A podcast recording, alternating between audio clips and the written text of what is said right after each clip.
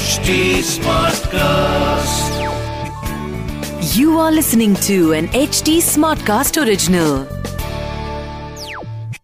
सब लड़के लोग बाहर निकलो, चलो निकलो. देखा, ये है जेंटलमैन. तो आप भी जेंटलमैन बनिए, क्योंकि ये है जीता. हमने ये अक्सर सुना है, या शायद कभी कहा भी है कि वो मेरी जिंदगी है, या फिर ही इज माई लाइफ और she is my life. But आप एक बात बताओ, एक्चुअल में ये कह देना या किसी को अपनी जिंदगी सच में मान लेना सही भी है? मेरा नाम दीपांशी है और ये है जी टॉक. आज जी वन ट्वेंटी की ये कहानी सुन के ना मुझे एक बात तो बिल्कुल क्लियर हो गई है, जरूरत से ज्यादा किसी के लिए भी करना ना हमारे अपने लिए ही हानिकारक हो जाता है. मैं मानती हूँ कि मेरा बनना ना आसान नहीं है, गट्स चाहिए, पेशेंस चाहिए, बहुत बड़ा दिल होना चाहिए. बट मीरा तो तब बना जाए ना जब सामने एक्चुअल में कान्हा जी हूं.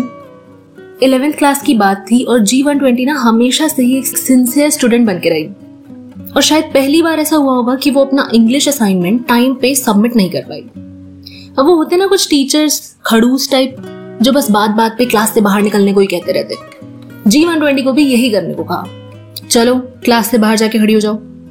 वो चुपचाप बाहर खड़ी थी कि थोड़ी देर बाद साथ वाले सेक्शन से एक लड़का बाहर आया और उनके साथ आकर खड़ा हो गया.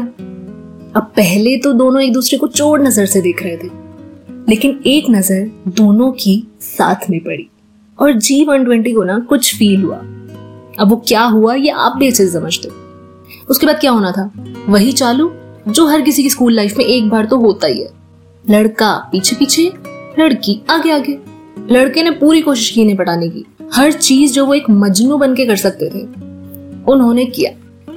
और फाइनली पूरे एक साल की मेहनत मशक्कत के बाद हमारी लड़की ने भी हाँ बोल दिया. अब ये रोमांटिक रिलेशनशिप इनका कुछ महीनों बहुत अच्छे से चला. बट वो कहते हैं ना कि धीरे धीरे वो फीलिंग्स फेड होने लगी, प्यार चिढ़ में बदल रहा था, हर छोटी बात पे बहस हो रही थी. जी वन ट्वेंटी ने काफी सारे अप्स एंड डाउन फेस किए इस रिलेशनशिप में, लेकिन एक दिन एक बहस के दौरान उस लड़के ने अब्यूज किया. पहले तो ये समझ नहीं पाई क्योंकि उम्मीद नहीं थी कि ऐसा भी कभी हो सकता है, बट फिर बार बार उनके मनाने पर, माफी मांगने पर इन्होंने भी माफ करके आगे बढ़ना सही समझा कि ठीक है, इट्स ओके. और उसके कुछ दिनों बाद ही उस लड़के ने दोबारा से अब्यूज किया. इनके करियर को लेकर पॉइंट आउट करना, इनके बिहेवियर को लेकर बोलना, इनके लुक्स पे कमेंट करना, इनकी फैमिली को अब्यूज करना, इनकी डिसरिस्पेक्ट करना. पहले जो जो बातें पसंद आती थी अब उन्हीं में कमियां निकालना, इन्हें बार बार ये फील करवाना कि you are not good enough. और पता है क्या, इस सब के बीच भी ना जी वन ट्वेंटी ने चूज किया साथ रहना. अब इसे आप कमजोरी कहो या स्ट्रेंथ कहो, ये आपके हाथ में है.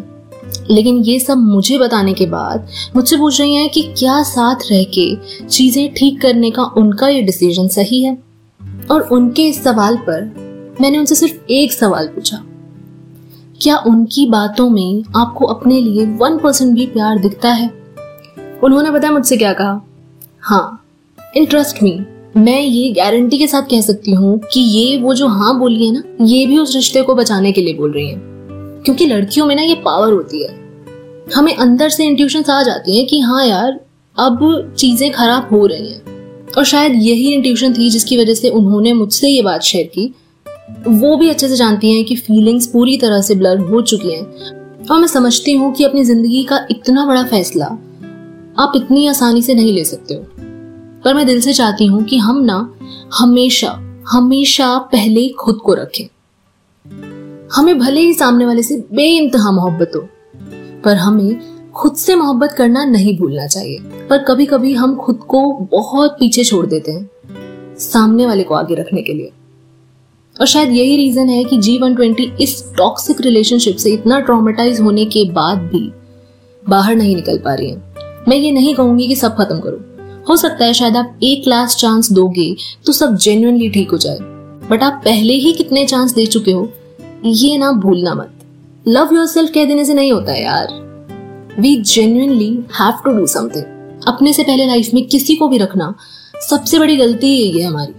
जब आप किसी के लिए इतने ज्यादा अच्छे हो जाते हो ना, तो आपको फॉर ग्रांटेड लिया जाता है. मैं ये लाइन ना हमेशा बोलती हूँ अपने दोस्तों को बोलती हूँ, अपने आसपास जो भी मेरे से कनेक्टेड है मैं उनसे ये बात बोलती हूँ कि कोई आपकी जिंदगी का ना खूबसूरत हिस्सा बन सकता है, उसे जिंदगी बना लेना सही नहीं है। मेरा मत बनो यार, क्योंकि यहाँ ना कोई कान्हा नहीं है। चलती हूँ अब मैं, हाँ ख्याल रखो अपना। मुझे बताओ कोई परेशानी या खुशियां भी अगर आपको बांटनी है तो यार मुझे मैसेज करो। आई एम दीप अंडरस्कोर अंशी है मेरा नाम। ट्विटर एंड इंस्टा पे आप मुझे मैसेज कर सकते हैं। एच टी स्मार्टकास्ट को अपना फीडबैक दे सकते हैं फेसबुक, इंस्टा, ट्विटर पे। और अगर आपको और भी पॉडकास्ट सुनने हैं तो आप लॉग ऑन कर सकते हैं W W W dot H T smartcast dot com. This was an H T Smartcast original. H T Smartcast.